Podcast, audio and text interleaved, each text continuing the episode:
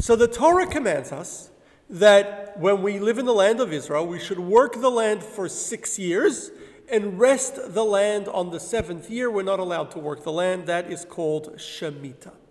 This past year, 5782, was a Shemitah year according to our historic counting. This past year was a Shemitah year, and farmers in the land of Israel let their lands rest and did not work the lands this past year.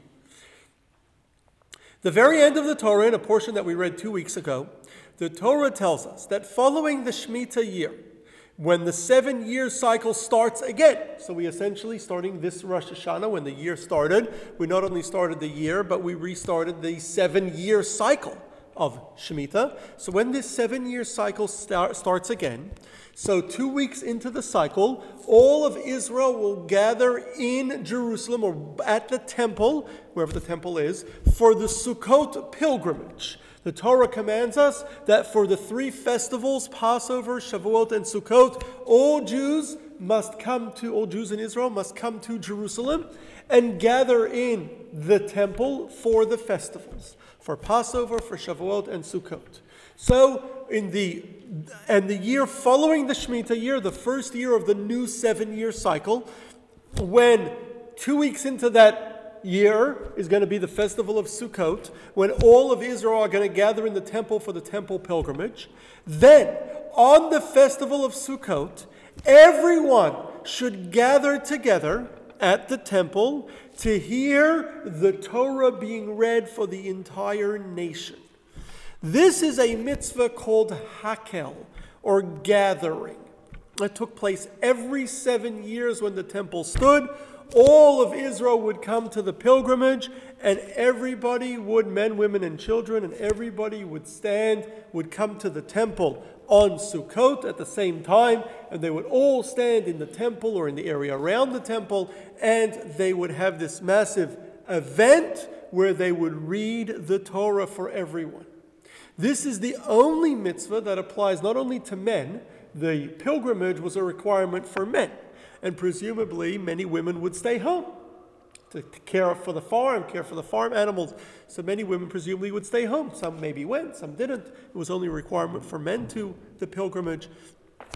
But on Sukkot, for the Hakel gathering, women had to come as well. And not only women had to come, all children had to come. Generally, children are exempt from the commandments of the Torah, except for the commandment of education, to educate, to teach our children. But other than that, children are generally exempt from all commandments. Here it is a mitzvah to bring all children, even babies, even infants, newborns, everyone should be brought to the temple. As everyone is brought to the temple, and then the Jewish leader, or the king, when they had a monarchy, would read parts of the Torah for all the people. Now, we believe that the Hakel event took place every 7 years, from when they entered the Promised Land and settled it and started counting the Shemitah years. It took place every 7 years when there was a temple in Shiloh. So in the days of Joshua, right after they conquered the land, they first built a semi-permanent temple at Shiloh, which is in the center of Israel and near the city of Shechem. The ruins of that temple still are there today. You could visit them. At least what we think are the ruins. And so every 7 years they would gather at Shiloh, all the people, and the leader of Israel would read the Torah in front of all the people. And then after the temple at Shiloh was destroyed, then some years later the temple in Jerusalem was built by King Solomon, the first temple. Again, there was a monarchy throughout the first temple. Every 7 years, all of Israel that were able to would gather in Jerusalem, and the king would read the Torah. And then that lasted throughout the first temple period. Then the first temple was destroyed. The second temple was rebuilt. In the days of Cyrus, King Cyrus of Persia. And when the second temple was built, all Jews in the land of Israel would again gather every 7 years, and the leader would read from the Torah for all of the people. So this happened every 7 years. The Talmud gives us description of how the Hakel event took place. Presumably this is in the later period of the second temple, when people who wrote the Midrashim had actually were lived and would have observed it, and they were kind of describing a first-hand description of what they had seen. So it would take place during the pilgrimage when all of Israel would come to Jerusalem for the Sukkot pilgrimage, right? The Sukkot, again, was one of three pilgrimages each year. Now, this event would take place on the second day of Sukkot.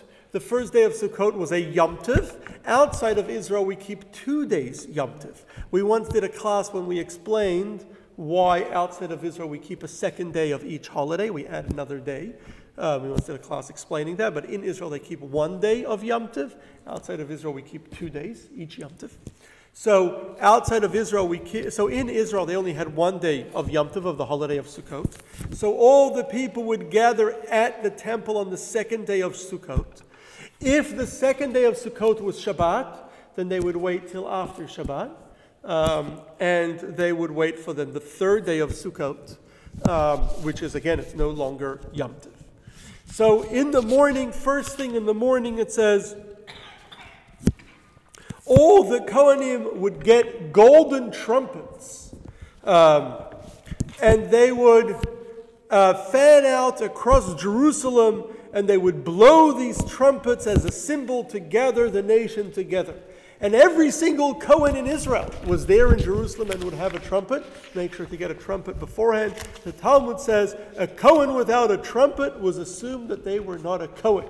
In other words, if you didn't have a trumpet, then that means you weren't a real Kohen. Every real Kohen had a trumpet, and they would walk all around Jerusalem blowing these trumpets, make a lot of noise, and it was a symbol that everybody should gather in the temple courtyard. So everyone, all of Israel, would make their way to the temple courtyard, bringing with them everybody. All the children would come, the infants, newborns, everybody would be brought to this temple courtyard, to the temple.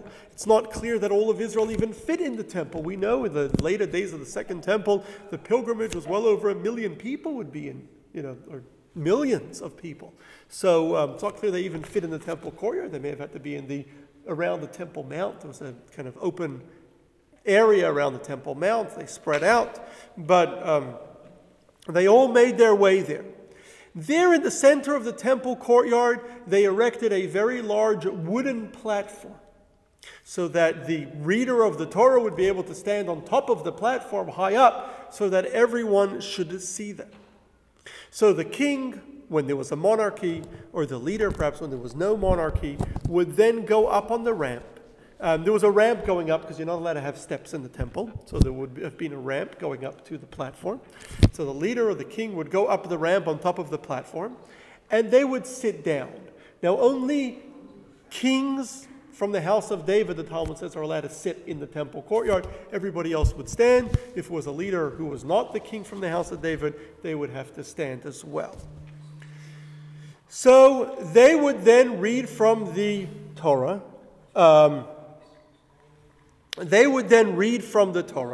During the first temple period, while the temple stood at Shiloh, the temporary semi-permanent temple, and later during the first temple in Jerusalem period, they would read from the original Torah that had been written by Moses.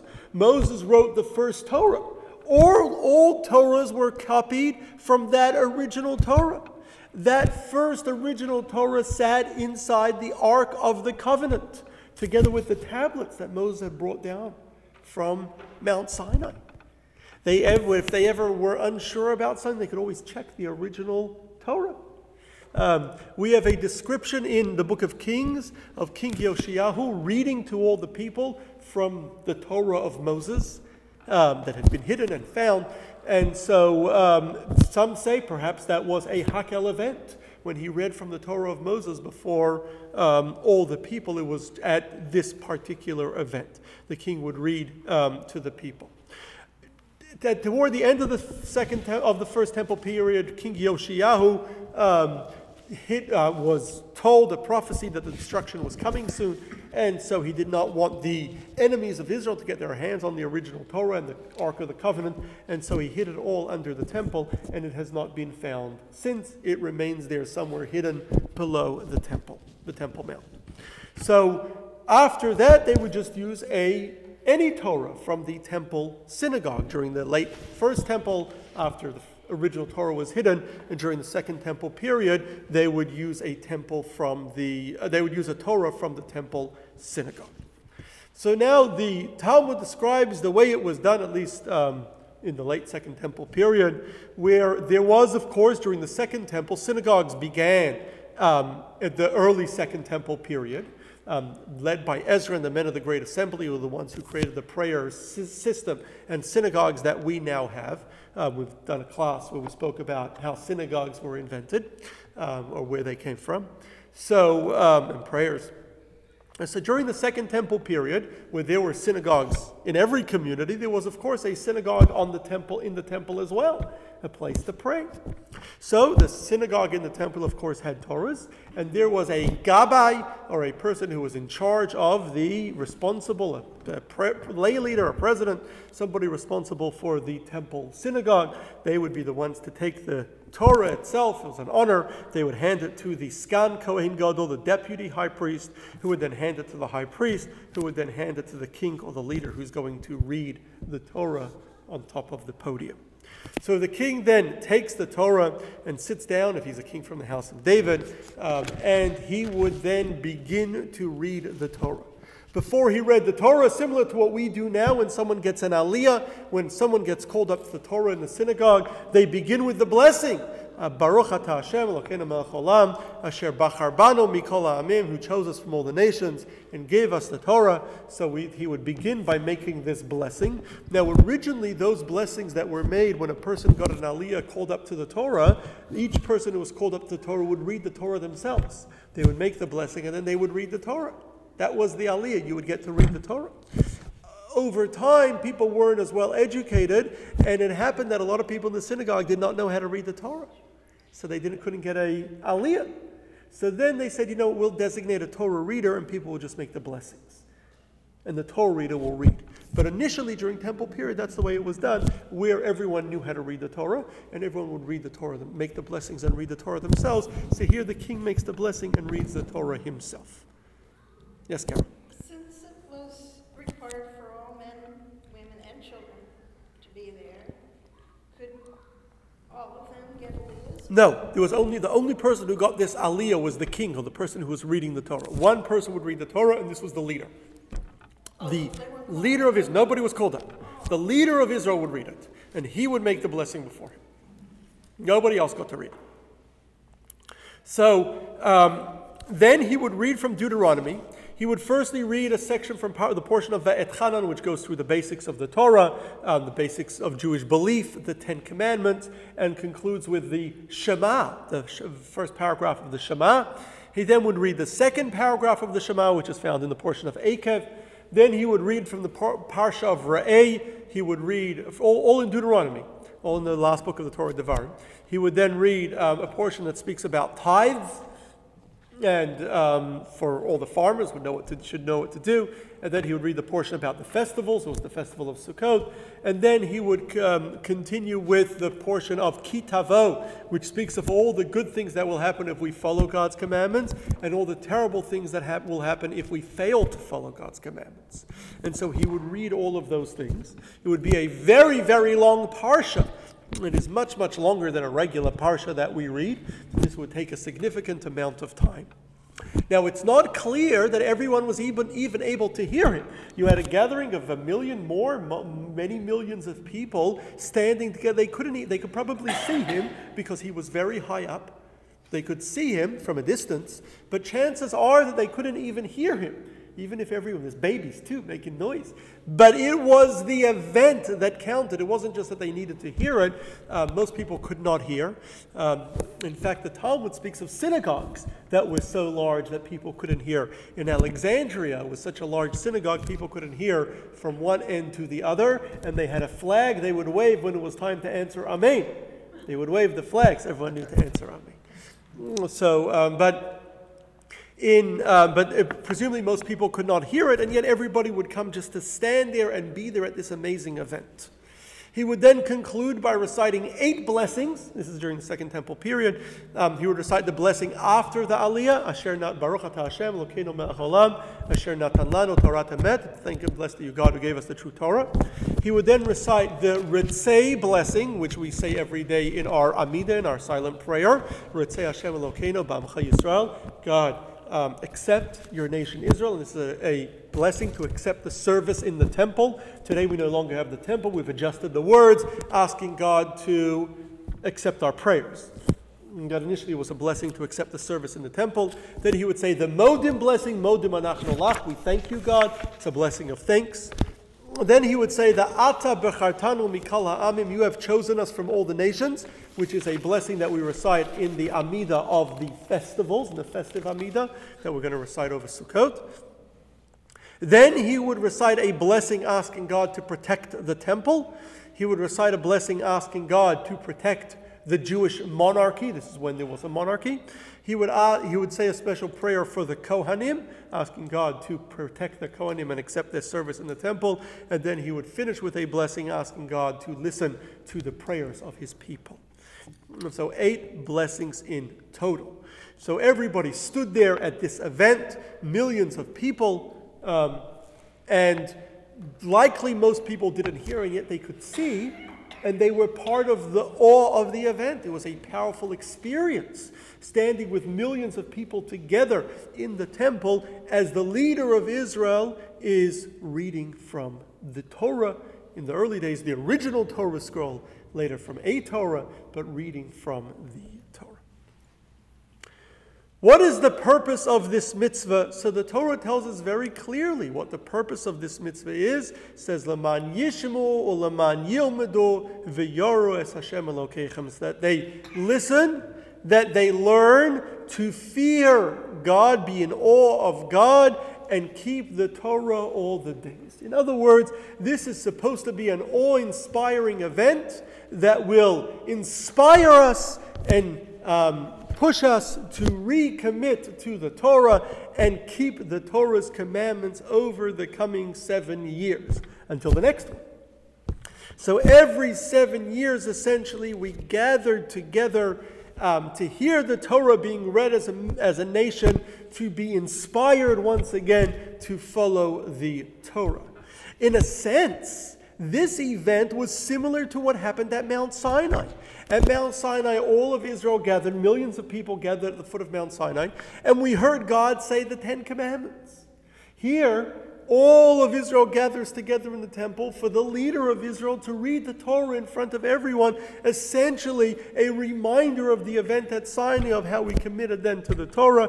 It's in order to inspire us and for us to recommit to the Torah once again. This happened at the beginning of the sabbatical cycle, the Shemitah cycle, the 7-year cycle, so that we know as we head back to our fields in regular life after a sabbatical, we had a year vacation, a year off of work, where the agrarian, the farmers did not work. Now we commit to follow God's commandments once again over the coming 7 years. The Rebbe took this a step further and explained that the Hakel was always in the year following the Shemitah cycle. During the Shemitah year, every six years they would work their fields, and the 7th year you had to let your fields lie fallow. Now what are you going to eat? God says, don't worry, I will take care of you. Don't worry, God, everything you have comes from God anyway. God will take care of you. Not only that, the reason why God has given us, placed us here on earth, why he has created us, is not to work our fields. It's to follow his commandments. So remember, you could go without working the fields for a year. Your primary purpose is to follow his commandments. He wants you to also work the fields. Some of the commandments involve the fields. Various tithes, various mitzvahs involving agrarian-related mitzvahs. But the primary reason why we're here is to serve God. So we need to remember that. So therefore, the Hakel gathering at the end of this sabbatical year reminds us God is in control of everything. We only succeed with his help. So rather than being focused on gaining material success, which we cannot control our successes, our primary focus should be on following God's commandments and the purpose He created us. Now, of course, God will not let us succeed if we don't do our part. If we don't work, we need to work as well. Without us doing our part, without us working, God will not allow us to succeed. But it's important to remember where our success comes from. Our hard work is only a necessity, is only a factor that is needed in order to succeed. It's not the primary source of our success. The primary source of our success is from Hashem.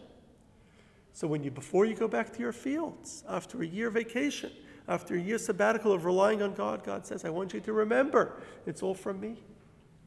Not only that, remember why you're here. Remember your purpose. You don't live in order to build a big house. You don't live in order to buy nice cars. You're not alive in order to play golf or in order to tour the world. That is not why God placed you on earth. That is not the purpose for which you were born. Every person we believe who was born for a purpose. Everyone has a purpose. Live in a big house. It's not to live in a big house. And it's not to wear designer clothing. And it's not to play golf. And it's not to have a car. And it's not for any of the above. And it's not to have a big bank account or to play the stock market, or for any of the above reasons or similar reasons that people come up with, or to run marathons.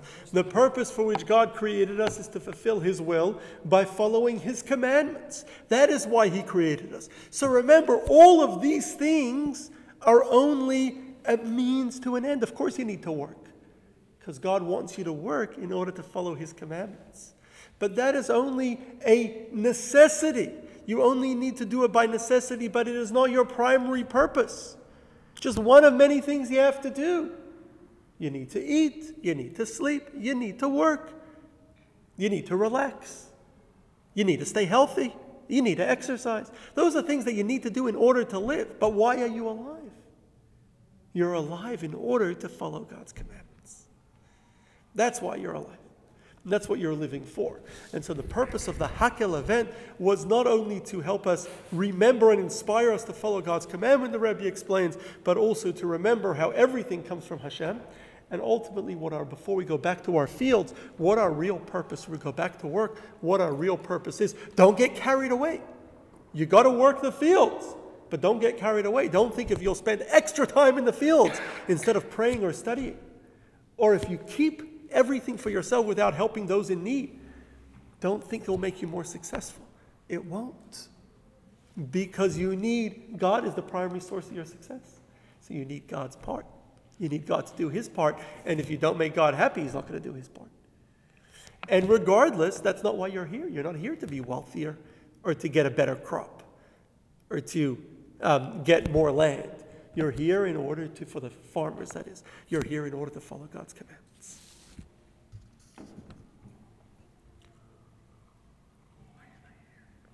Now, it was not enough. It was not enough for each person to remain at home and try to inspire themselves to follow God's commandments, to recommit to the Torah as we stood at Sinai, kind of reimagine the way we all stood at Sinai. It wasn't even enough for people to go to the local synagogue to hear the rabbi give a sermon and speak about how you'll read the Torah and speak about how you need to focus on God and on His Torah and on His commandments.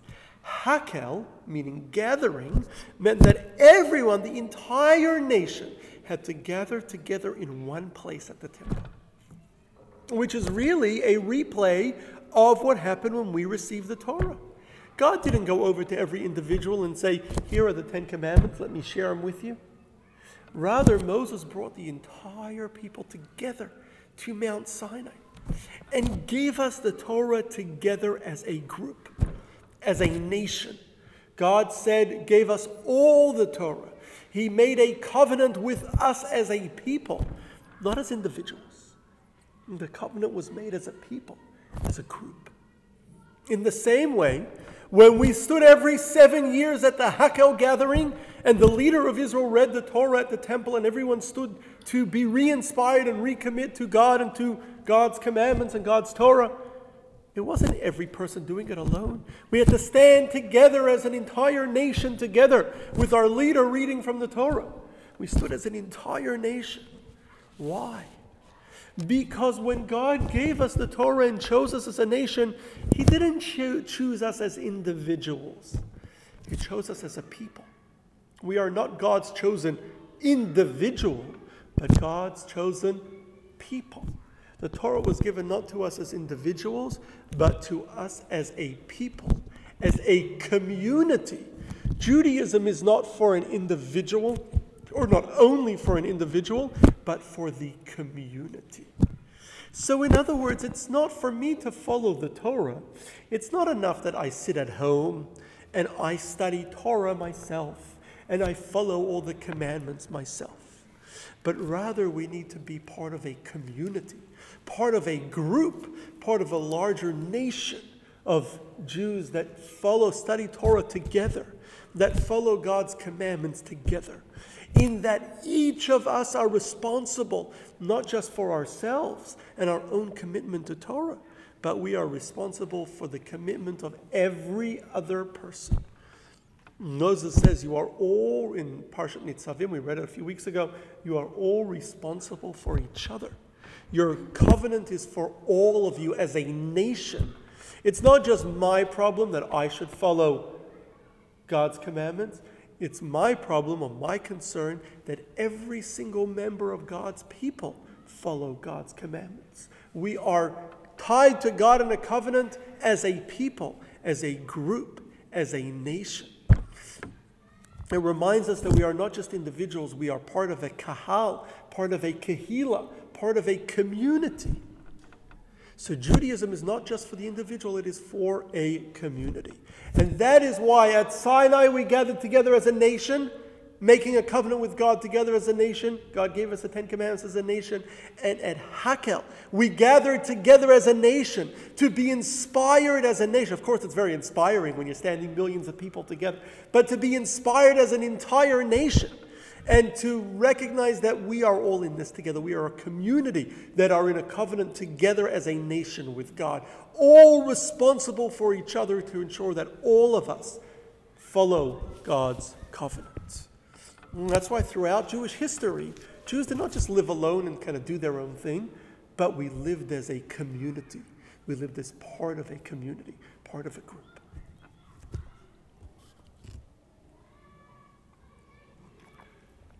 So since the destruction of the temple almost 2,000 years ago, the Hakel event for the entire nation where everyone gathered at the temple and the leader of Israel read the Torah no longer took place. We haven't done it since the destruction of the temple, which is almost 2,000 years ago.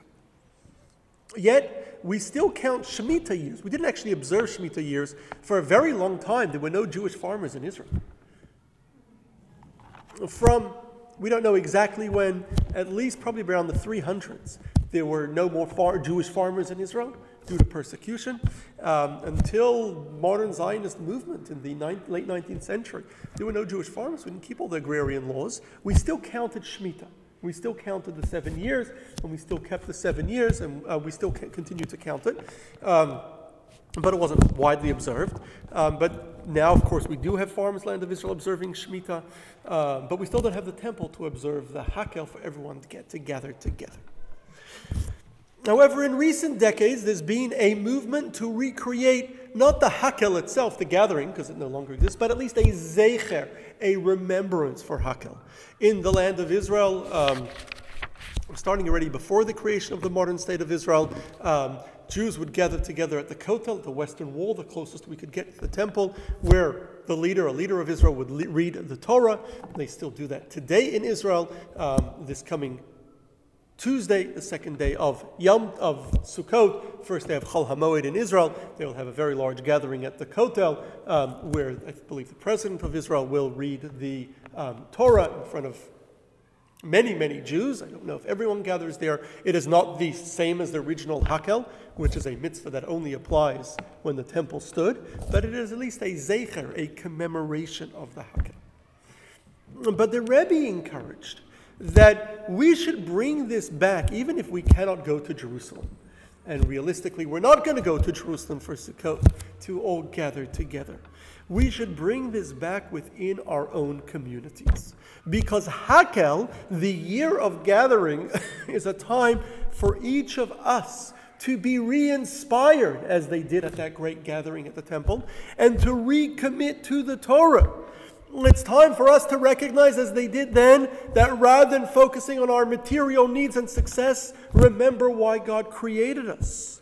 To remember that our responsibility to Judaism is not just a responsibility for ourselves, but a responsibility to the entire Jewish nation. That we are responsible for every Jew around us. So while we no longer can gather in the temple because the temple no longer stands, and Jewish law even forbids us from going up on the Temple Mount, the Rebbe encouraged us that we should, on Sukkot, but throughout this year, we should gather locally in groups to study Torah as groups and to inspire each other. We can each make our own Hakel gatherings throughout the year. We can do that by, if we have existing classes, Torah study classes, as we have here Sunday mornings, invite your friends, invite other people to come join the Torah class. Come study with us, study in groups together, so we don't only observe Judaism or study alone. Create our own Torah classes. We can do it today. It's very easy to create a Torah class. You can, there is so much available, so much information available, books, online, podcasts, video, where anyone can give their own Torah class, or if anyone wants, if anyone would like, I'd be happy to come teach a class. If anyone wants to make their own, organize their own gathering of Jews, Hakel gathering, bringing Jews together to study Torah, I'd be happy to join and help out and give a class if anyone would like. Gather together, invite people to existing classes, make your own classes inspirational gatherings. Everyone can, the Rebbe would say, and should make their own Hakel events, their own gathering events, whether in their homes, whether in local in nearby locations, and gather Jews together to study Torah, to be inspired, because this is the year of gathering where we should not only follow the Torah as individuals, but join together as groups, as large groups, to gather together in order to be inspired, study Torah, and recommit to the Torah together.